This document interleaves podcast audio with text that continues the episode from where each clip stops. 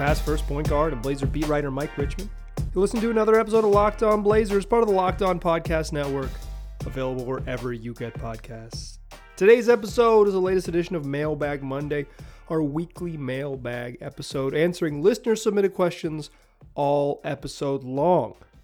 We do this each week. I record it on Monday nights and post it on Tuesdays. And if you want to get involved in a future mailbag episode, there's two ways to do it. You can tweet at me at Mike G Rich on Twitter is the address. You can just send me a tweet whenever you're thinking of it. It helps if you indicate in some way that it is a mailbag question. That way I know you're not just asking a question into the ether, but it's specifically for the show. Or you can watch my Twitter feed on Mondays when I will send out a tweet soliciting your questions. You respond to that tweet, I'll get you in the show.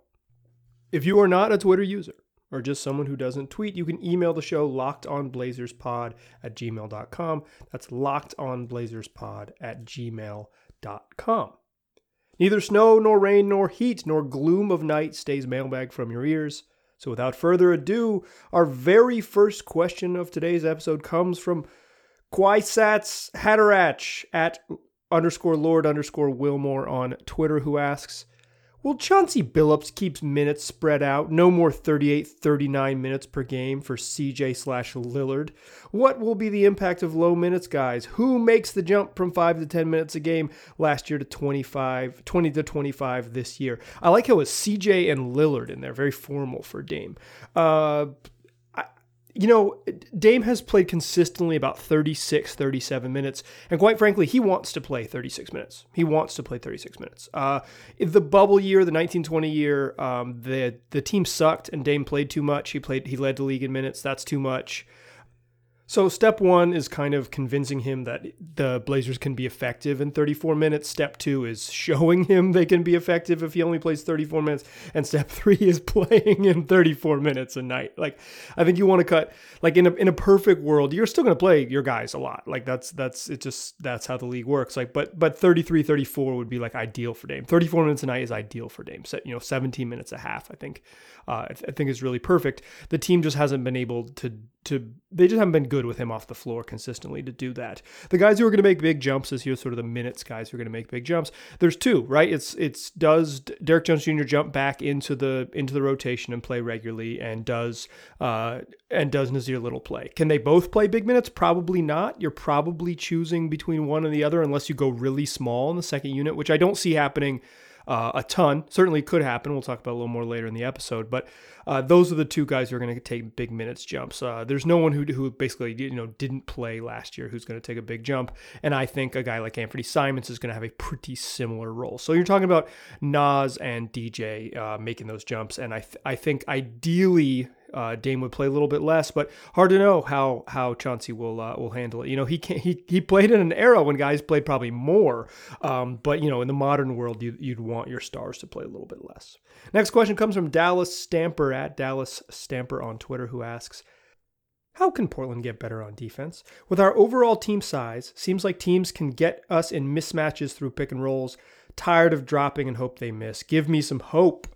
Well, I don't think the Blazers are going to play straight up drop coverage all the time, but some of it is personnel stuff. Um, I think you can play Jusuf Nurkic higher and get him up close to the level, but how many good minutes of of of that Nurk, you know, chasing at that maybe you know further from the rim, can you get out of him? If it's a bunch, the Blazers are going to be a lot better. But some some of the defense stuff is personnel, right? Like some of it is, um, it's hard to switch when you have Dame and CJ because, like you said, there's just mismatch stuff. I, have seen this going around, and I, I I wish I had it um, I had it here, but someone someone mentioned this in the last mailbag about how like Norman Powell's standing reach is that of a six foot seven person, despite being only six foot three, and that's cool, right? Like that's cool. You want him to have long arms, but I don't think it's like the criticism of like the Blazers being not that big is not that like Norman Powell doesn't have long enough arms. It's that they don't have plus plus length. They don't have plus length anywhere. Like Norm being a little bit long enough to kind of pass and like almost be six foot seven is good. But like what you want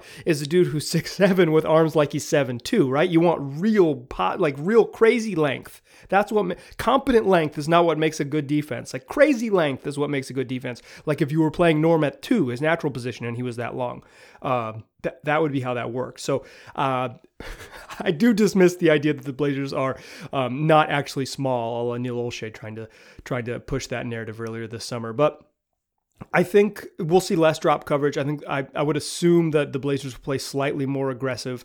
But the Clippers played a lot of drop coverage last year and were pretty good. Like it's not all just the scheme. It's also just like guys buying in. It's do does Dame and do Dame and CJ, does Dame specifically, you know, fight back over the screen and help. Um, some of it is there's there's some scheme stuff like I think playing less drop coverage, playing more variety of coverage would help the Blazers on defense. But some of it is just like buy-in. How much how much juice do you get from um, from Dame and CJ, and particularly Dame, who was the one who was really bad on defense last year? And some of that, how much juice, how much energy can you get from Dame to expend on that end? Is how much do you ask him to do on the other end? And the balance of those two things, like can you get a more egalitarian offense that allows him to be expend more energy on defense because he doesn't have to do everything with the ball in his hands all the time on offense, or can you convince him to get the ball out of his hands, still be effective, and then go back on defense? Like there's, um, it, it's all related, but um, I think the Blazers can take a step forward on defense, particularly if Jusuf Nurkic is healthy. Like I think this can be an average defensive team, and if they're an average defensive team and as good as they as they look on paper offensively, they're going to be one of the very good regular season teams this year. They're going to be you know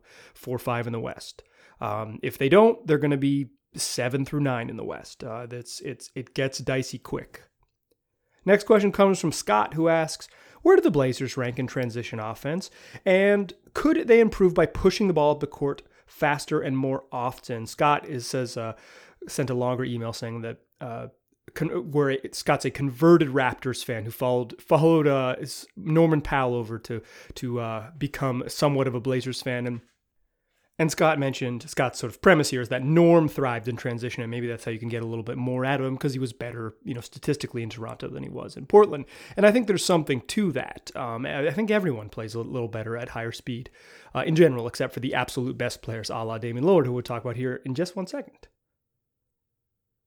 The Blazers last season were 19th in pace, 19th in fast break points, and 24th in points off turnovers. Some of the that they played a pretty conservative style of defense, and they don't get a ton of steals, both schematically and just like pl- player skills wise. They don't get a ton of steals um, on, de- so they didn't get, get out and run off turnovers. They've always been a low turnover team, but a lot of that, like I would say something like 75% of that is scheme related. Like the style of defense they play was not a was not a turnover forcing style. But they have not been in terms of fast break a fast breaking team, they have not been good in the post LaMarcus era. Like since the 2015-16 season, the Blazers have ranked 26th, then 22nd, then 30th, then 24th, and then in the 1920 season 15th, 13th in pace. That's the best they've ever been in the uh, that's uh, fast break ranking 15th in fast break points 13th in pace that's the best they've been in the post lamarcus era era um, I think they can put an emphasis on running more, but it, it's so much of Dame's preference. Uh,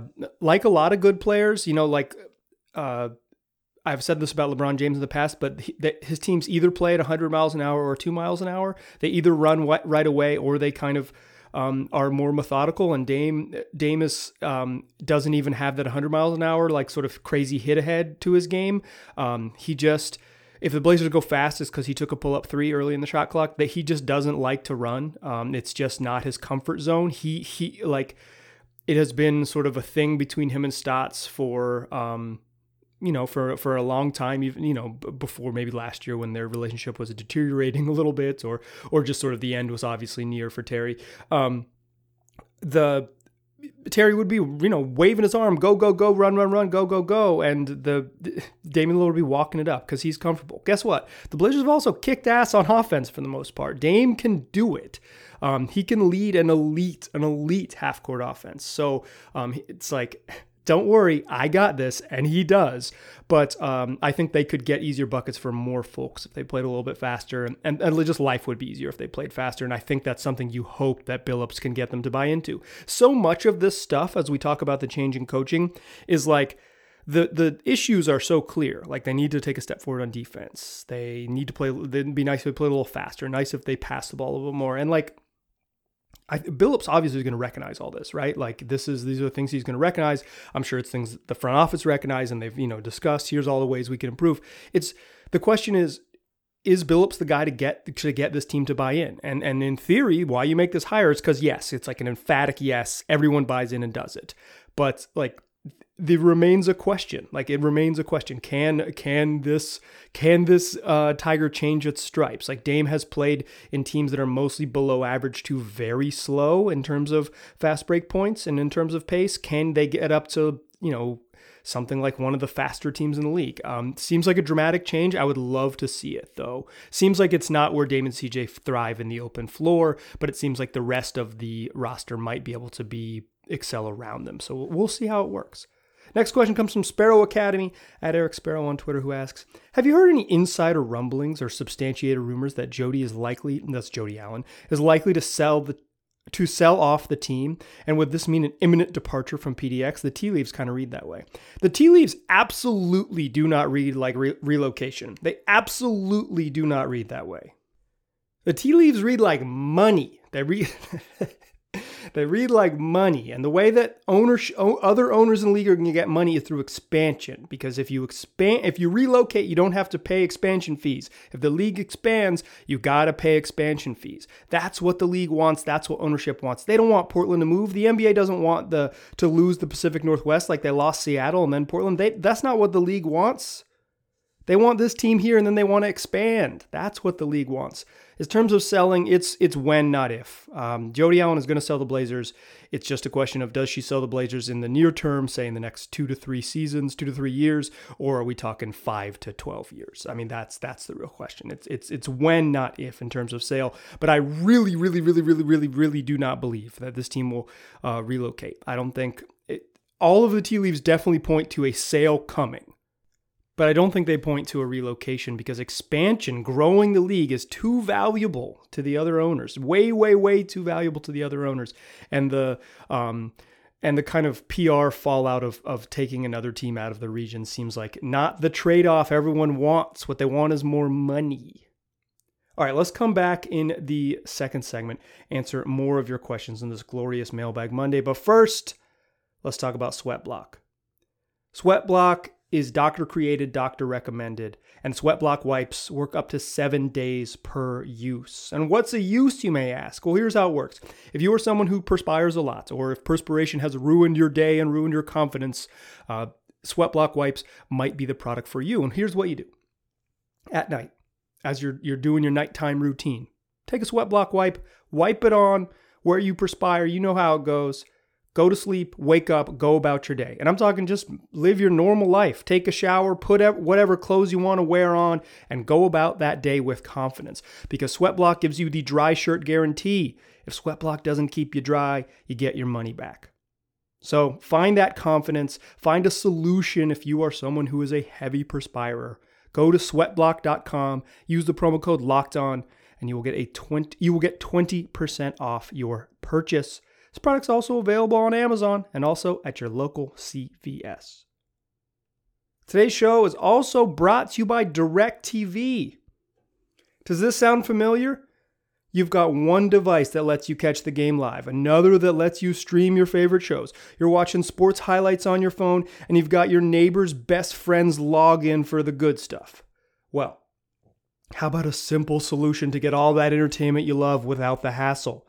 And a great way to finally get your TV together. It's called DirecTV Stream, and it brings your live TV and on demand favorites together like never before so you can watch your favorite sports, your favorite movies, and your favorite television shows all in one place. That means no more juggling remotes, no need to buy another device ever again, and the best part, there's no annual contract. So get rid of the clutter and the confusion and get your TV together with DirecTV Stream. You can learn more at directv.com. That's directv.com. Compatible device required. Content varies by package.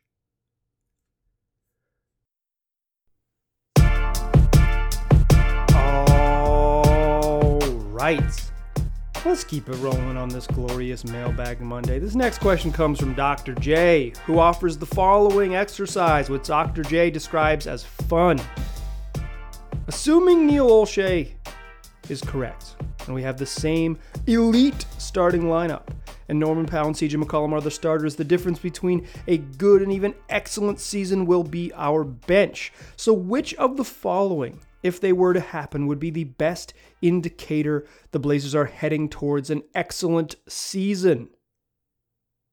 And Dr. J offers five options. One, Nassir Little averages more than two made threes per game. That would indicate he's getting minutes and is getting up volume shots. Number two, Derrick Jones Jr. leads the team in dunks, which indicate that he's not only getting minutes off the bench, but the second unit is getting out in transition.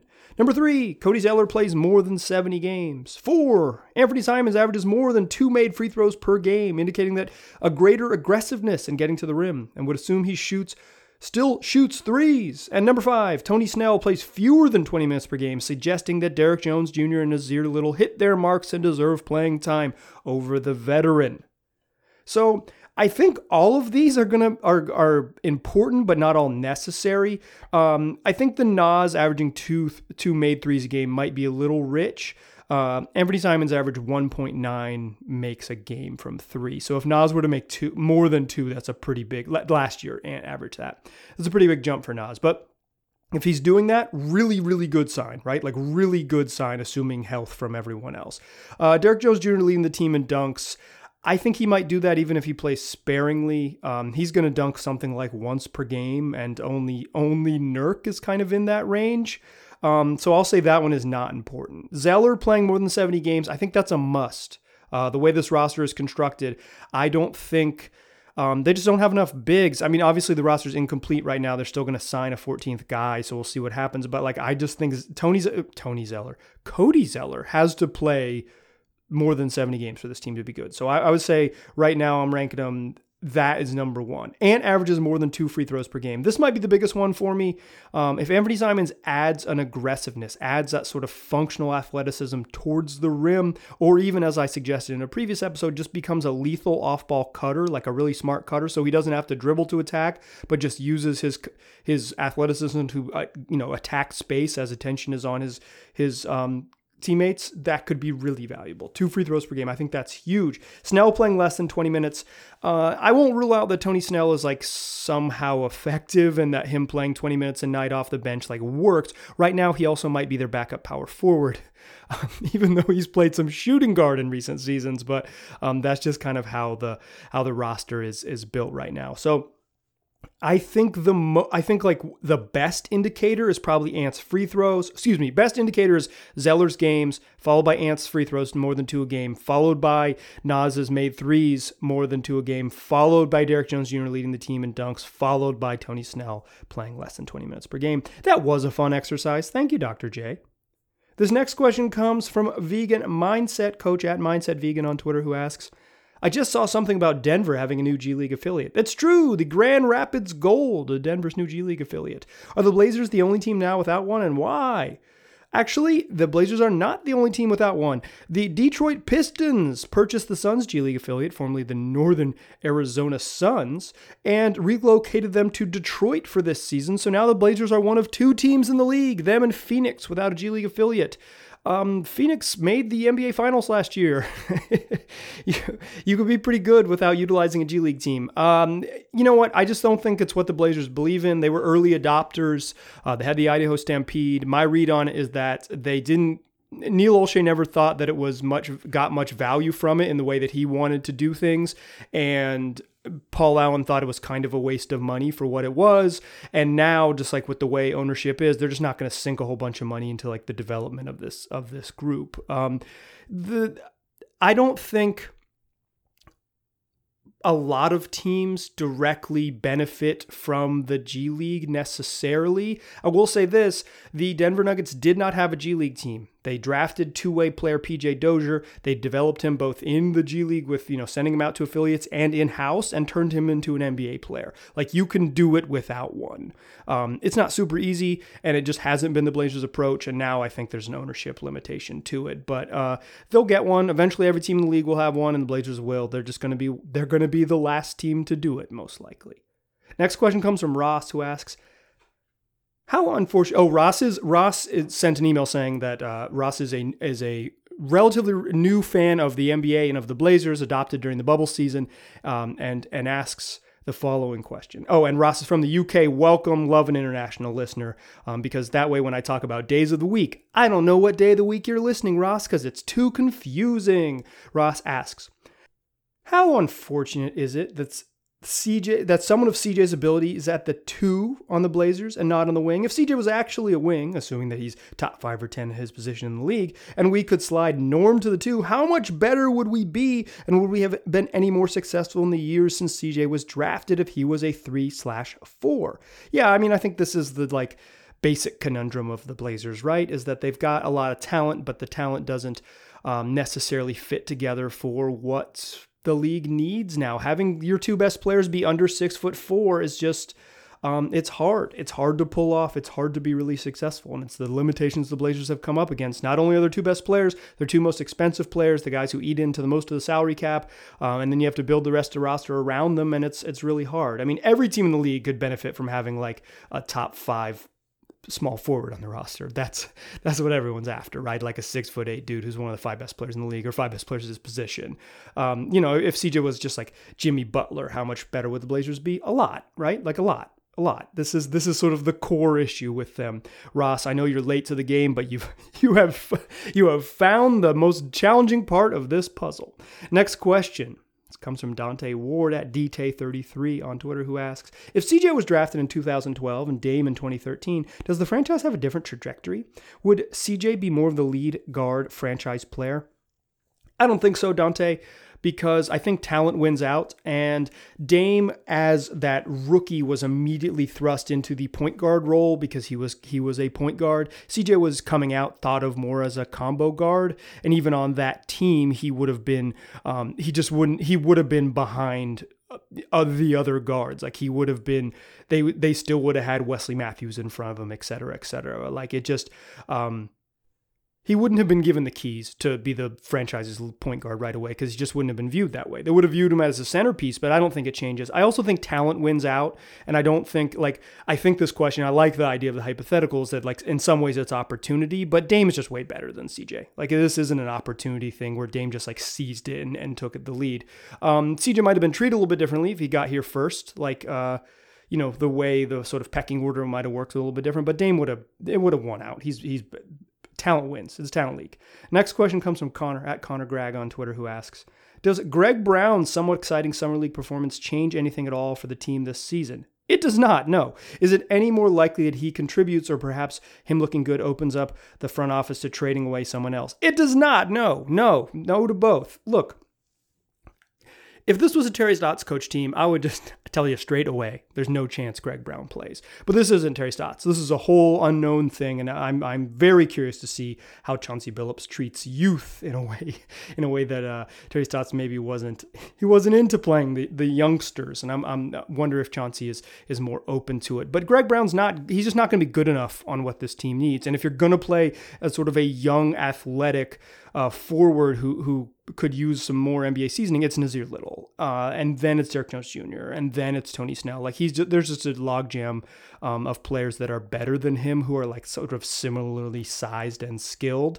Greg Brown is fun and exciting and enticing, and what com- he what he becomes is really interesting. But he, he's not gonna. He did not his pretty good summer league didn't make it like you have to play him, and it certainly didn't make it like you have to trade someone to get to get out of his way. No, that's a that's a soft hell nah. That's a soft hell nah, Connor. Next question comes with Clay Hardy at underscore Clay Hardy on Twitter, who asks, In your opinion, does Portland have the worst bench in the league? No, and this is nonsense. This is like, this is where we're at with the Blazers. They're pretty good, and pretty good feels bad, and everything has to be best or worse. What the Blazers have is a not very good bench but they also have an incomplete bench. They're going to add another player to this mix, and there's a chance that another player is like a power forward type who's going to play, you know, some real minutes at some point this year. So we'll see. But like, there are truly bad teams in the league. Oklahoma City and Detroit immediately come to mind here. Who like go look at their at their rosters. Like those benches are worse. Their depth is worse. Their starters are worse. The Blazers are are pretty decent. Don't get lost in the sauce because you hate Neil Olshey and think that this is the worst something of all time. They're just not not very good on the bench. That's all. That's all. They're just a normal, not very good bench. Not everything is the worst. Some stuff is some stuff is normal bad. Next question comes from vegan mindset coach at mindset vegan on Twitter, who opened the second segment, now closes it with the following question. I love hearing about pregame routines. So, what is your favorite pregame routine you've seen slash heard, and what's your pre-pod routine. Pre-pod routine is like depends on when I usually record these after work. Sometimes I record them during the day if that's when uh, someone I'm interviewing can do it. I sometimes I'm on Sundays. I typically record them on Sunday mornings, like shortly after I wake up and eat breakfast. So and I have a real routine. The main thing I do is I will write down my thoughts in either a uh, Word doc or on in my notebook, like handwrite them in my notebook, so I am organized and know what I want to talk about. Sometimes detailed, you know, big detailed notes, so I make sure to hit on all the numbers I want to share with you. Sometimes just big picture headline stuff because uh, I know what I want to say, but I want to make sure that I stay organized. And I always get a big old glass of water too. That's that's a money one. I got to I get I fill up my water bottle. That's my routine. In terms of NBA routines. Um, I, I actually sent this out to uh, at Mindset Vegan on Twitter. Is that back in 2016, 2017, uh, Joe Freeman and I, when we worked at, together at the Oregonian, wrote a big story about Blazers pregame routines.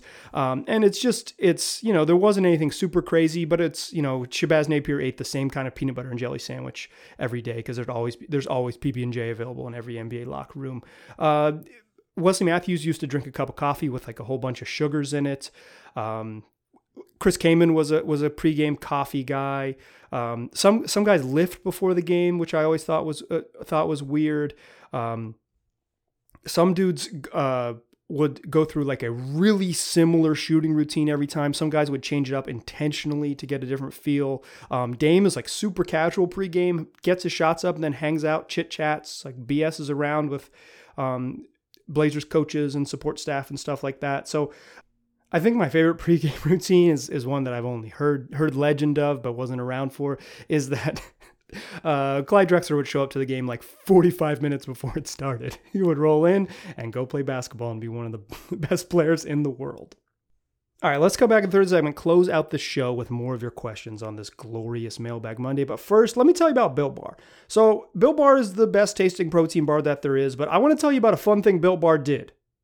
Back two weeks ago now, uh, Built Bar is a is a Utah based company. They've been sponsoring this podcast forever, and they really do make the best tasting uh, protein bars on the market. But they also are just a cool company. And here's what they did. Because college football players can now benefit off their own name, image, and likeness, they could take sponsorship money from private companies. So Built Bar took that a step forward. And they not only got in on, you know, providing money through the NIL uh, uh, deals out there or deals available to college athletes now, they offered to pay the tuition and have paid tuition for 36 walk ons at Brigham Young University. So that means dudes who were just playing football for the love of football are now getting to go get a BYU education for free thanks to the good folks at Built Bar. That's a pretty cool little deal. That's a pretty cool company, a company that already makes delicious uh, protein bars filled with a whole bunch of bang for your buck, like 17 grams of protein per bar are also doing cool stuff for college athletes. So if you needed more reason to support Built Bar,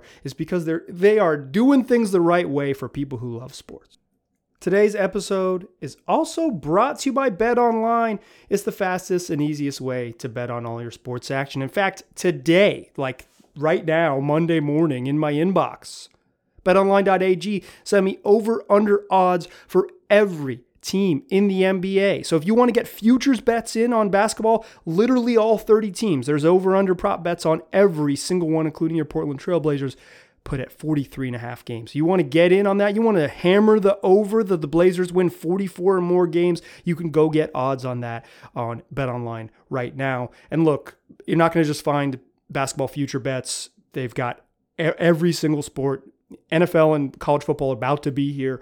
Uh, it's a if you are into betting on athletics, uh, there is no better place to do it. It's the fastest and easiest way to get in on all your sports betting needs. That's Bet Online, your online sportsbook experts. Still a pass first point guard. Still Mike Richman still listening to Locked On Blazers, and we're still cruising through Mailbag Monday, our weekly mailbag episode answering listener submitted questions all episode long. The episode continues. Let's answer some more questions. This next one comes from All Good. That's Julio at Julio Can 2 on Twitter, who asks Derrick Jones Jr. Nassir Little Greg Brown III. As a small ball front court off the bench, do we get to see it? Yes or no? Am I crazy for wanting to see it? Yes or no? In reverse, no, you're not crazy for wanting to see this. The athleticism, throw Anthony Simons in there. You got four dudes who could compete in the slam dunk contest. Like that's that's real athletes. That's that's fun. Um, no, we're not going to see this lineup. I'll I'm willing to bet. Well, maybe at the very end of a game. Um, I will bet non-garbage time, like non non-white flag time. Uh, no, we do not see that that that trio across the front line all season long. Uh, bookmark this. This is at the like roughly 30 minute mark, a little past the 30 minute mark of the podcast that I'm going to publish on August 24th of 2021. Make sure you bookmark it. When I'm wrong, you can send it back to me. Next question comes from Scott at ScottPTB30 on Twitter, who asks a joke question, then a follow up that says the net rating on the starting five should probably be stated as Damian Lillard plus these dudes is pretty good, right? Yeah, I mean there's something to there's something to that because uh, you know the Blazers have this they have an elite net rating uh, with their with their starting five. Like the the Dame, CJ, Norm, Rocco, Nurk group has been was really really good. But in fact, according to some of the numbers, the Dame, Gary Trent, Derrick Jones, Rocco, and Enes Kanter group had an even better net rating. Uh, they were worse on defense, so you could make the argument that the trade off is not worth it. But like just in terms of overall net, that's you know points scored versus points allowed per 100 possessions, like that group was better. And really, what it suggests to me is that Damian Lillard is basically an elite offense unto himself. And when you add behind him maybe the best help defender, or certainly one of the five best help defenders in the league in Robert Covington, if you put you know competent offensive players, even just like competent NBA players around him, Gary Trent, Derrick Jones, and Enes Kanter are are not even like um, I'm not sure they would start for most teams in the league. Those three other other three guys, but like Damon Rocco, you're going to be really good because you've got that help defender to kind of clean up the mess on defense, and you've got the engine on offense. So yeah.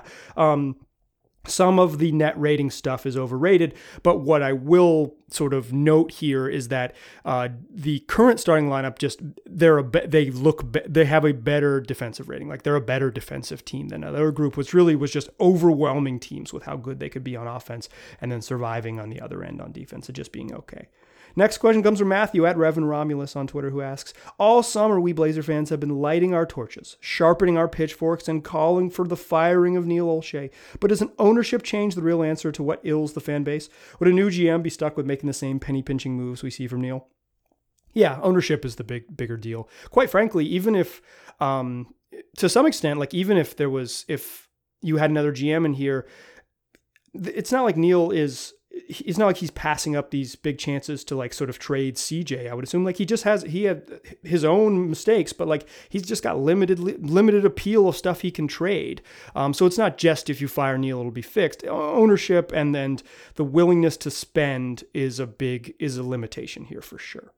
Next question comes from Debrick at mvh underscore genetics on Twitter, who asks. Which CJ McCollum will we see more of this season? Early season 2021 or late season 2021?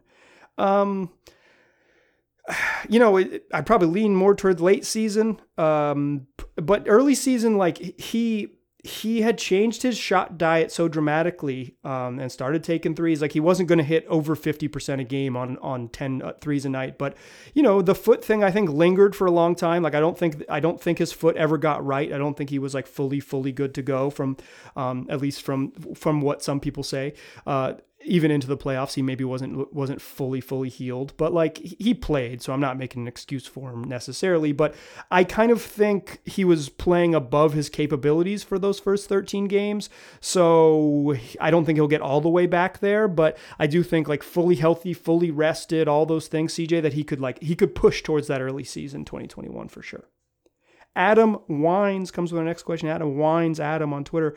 Adam, there's a lot. There's there's an IE Val set up in there. I'm not sure. I might be getting your last name wrong. So if I am, shoot me a note. I'll get it right next time. Adam asks, do you like the idea of the Blazers dealing CJ Elleby away for cash considerations to make room for a veteran guard? It seems like backup PG is one of the biggest holes on the roster unless Anfernee Simons can show great improvement in his playmaking. You don't have to do that. That is a false false scenario. Uh, the Blazers have an empty roster spot. In fact, they have two empty roster spots, and trading CJ Elleby for cash considerations does not offer them more cash to spend. It offers more cash relief. It's just cash in the owner's pocket to uh, to relieve the the burden of having to play players. You don't open up more cap space by trading CJ Elleby. I mean, you I guess you reduce your costs a little bit, but you don't. Um, they, they would still have the same uh, same options to spend with trading CJ Elleby. You don't have to do that. The Blazers want to sign a veteran PG. They can do that. They can just do it. They can do it right now. They can just they could go out and get a, an adult to play backup point guard. Uh, they need some more playmaking on the roster. I'm not sure adding a guard is the solution. I think you want that playmaking to come from a forward spot. Easier said than done, but just the way the the the way the it's all built, um, the way the roster is built, adding another guard seems like seems like you're just playing more minutes small or or less time with Dame and CJ on the court. It's just all it's it, it doesn't you want a you want a four who could pass. That's the solution. Next question c- comes from Jesse Hellweg at Disastrist on Twitter. That's another last name I'm probably getting wrong. Um, Jesse, hit me up if uh, you want a better pronunciation. I promise I'll get it right. Jesse asks, one. You have mentioned a few times that this isn't your day job. What is it? Uh, I work in commercial real estate. I am a, real estate appraiser. Two, you are marooned on a desert island. Somehow you have to pick between Neil and Terry to be your survivor mate. Who do you bring? Terry, without a doubt. You can also only eat one thing from the Rose Garden concession stands. What are we eating while stranded? Yes, we. I'll be there too. I like tacos if that helps. Um, I, I, think I'm going to go with the Hawaiian place. Uh, com- I think it's Kama'aina. Um, and here's my reasoning here. Um, not a huge fan of of Cha Cha Cha or Tamale Boy. Neither of them really do it for me. Um, so I, am a taco guy too, but those aren't my spots. Um, I think tacos are my favorite food actually. But uh, I, I think the Hawaiian place Kama'aina or Kama'aina. Hawaiian's tough for me. It's, it's usually phonetic, but there's a lot of vowels. Um, so yeah, the the Hawaiian place in in the uh, Moda Center is is money because of the variety of food. You can get fish and chips. You can get pulled pork. You can get poke. Um, it's you know they've got little little kind of like side veggie stuff. I think the variety of food really help us not have to, if we're stranded on the island, not have to eat you know the same things over and over and over again. I think that's uh, I think there's some real value. Uh, I think there's some real value in variety there. So that's what I'm going with. Next question comes from Jason Iosco. This is Jason Iosco on Twitter who asks, based off their careers thus far, looking back at the 2012 draft, would you rather have Damian Lillard or Anthony Davis if you had the number one pick, factoring in stability, injuries, ability to lead in the play, to, to the playoffs and title? Uh, I think I'm still taking Anthony Davis. Uh, he's, you know, he hasn't been healthy, and on his own, he has not uh, been a really great, hasn't had a ton of playoff success. I would argue that neither has Dame, quite frankly. Um, Dame's gone farther with less than Anthony Anthony Davis has. Not trying to not I'm not trying to stir too much shit up with that answer. Um, I I totally agree with that. And Dame has been really good in the playoffs for for the most part, except when he's like clearly run out of gas in the bubble against the Lakers. Um, it's but Anthony Davis the versatility he brings on defense, particularly in the style of basketball you have to play in the playoffs, you just can't beat. Like he needs specific teammates around him, and uh, you know, Jrue Holiday wasn't what Jrue Holiday wasn't the right teammate for whatever reason. Like he needed someone to take a little more of the offensive burden off him than at the time that Jrue was able to. But uh, that I think those Pelicans teams for a couple years like really underachieved, and then Anthony Davis like straight up quit on them the following season. Um, so that's a bummer. Seems like a kind of a bummer move. Uh, but he's I think if, I think for what you need to excel at the highest level of the playoffs, it's still Anthony Davis. Dame is clearly the second choice, but AD's AD's versatility on defense and and when healthy ability on offense is really um, his ceiling is really really really high. Next question comes from Steve Kokoros, Kokoros at Steve Kokoros 26, who asks, Where do you realistically see this team ending up by the end of the season? And what do you think the roster could look like? I, I'm not going to make predictions on the roster. Like, I think the most tradable player they have is Derrick Jones Jr. And, and in terms of like he's his his money is is you know making about $10 million on an expiring deal. He's the easiest sort of thing to move. Uh, emailer benz sent me a similar question kind of like asking me to predict what what moves the blazers make. And that that's too hard benz. Uh, benz and also steve. Like i said that's not what that's not what I'm bringing to the table. What, what I'm, I've been around this team and I have a good understanding of kind of how how things work in the league. But like predicting um, predicting transactions is not um, that's not where I'm going to add value. And I'm not I would be guessing. And what I don't want to do in this podcast is guess. I want to share an educated opinion. So I'm gonna I'm gonna gonna decline because I don't know. But uh, where I realistically seeing them end up, uh, as I mentioned in in the uh, ad space in this podcast, and if you if you uh, missed it, BetOnline.ag has over unders for all NBA teams. It set the Blazers over under at 43 and a half wins. I kind of think um, 44 and a half would have been harder for me to, would have been scarier for me. Like, do they win 45 games? I think would have been, I think I hit the over on 43 and a half, um, just, just by a little bit. Um, although I, I do think uh, it's a pretty good number. I think like, again, I'm, I'm talking about one game basically. Um, so I think I hit the over, but I don't know. I think this team, if they're really healthy and everything works out, I think they could finish as high as third in the West. And I think if you know reasonable injuries here and there, not like anything anything major, but like reasonable bumps and bruises along the way, there's something like the sixth to ninth best team in the West. I mean, it's just uh, probably sixth to eighth best team in the West, quite frankly. I, it's, you know, they're right there. I think they're somewhere between three and eight. I think um, I think it's going to be unlikely that they're in that uh, upper echelon of home court advantage type teams. I think they're fifth and below is a much more reasonable um, place for them to finish considering their roster. I would probably take tentatively take the over on 43 and a half over under.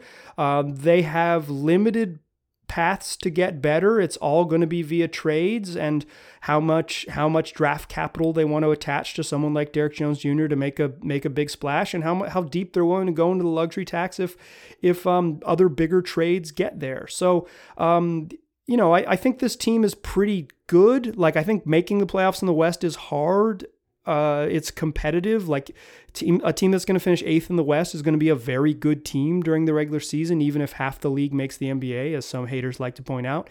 Um, it's it's true though. That math is correct. The haters are right about that. But like I, you know, I think this team's pretty good. They're just not one of the great teams, and that step from pretty good to um, to truly like a slice of of championship pie, like a little bit of championship equity, is the hardest jump to make in the league, and the Blazers have failed to do it for five consecutive seasons.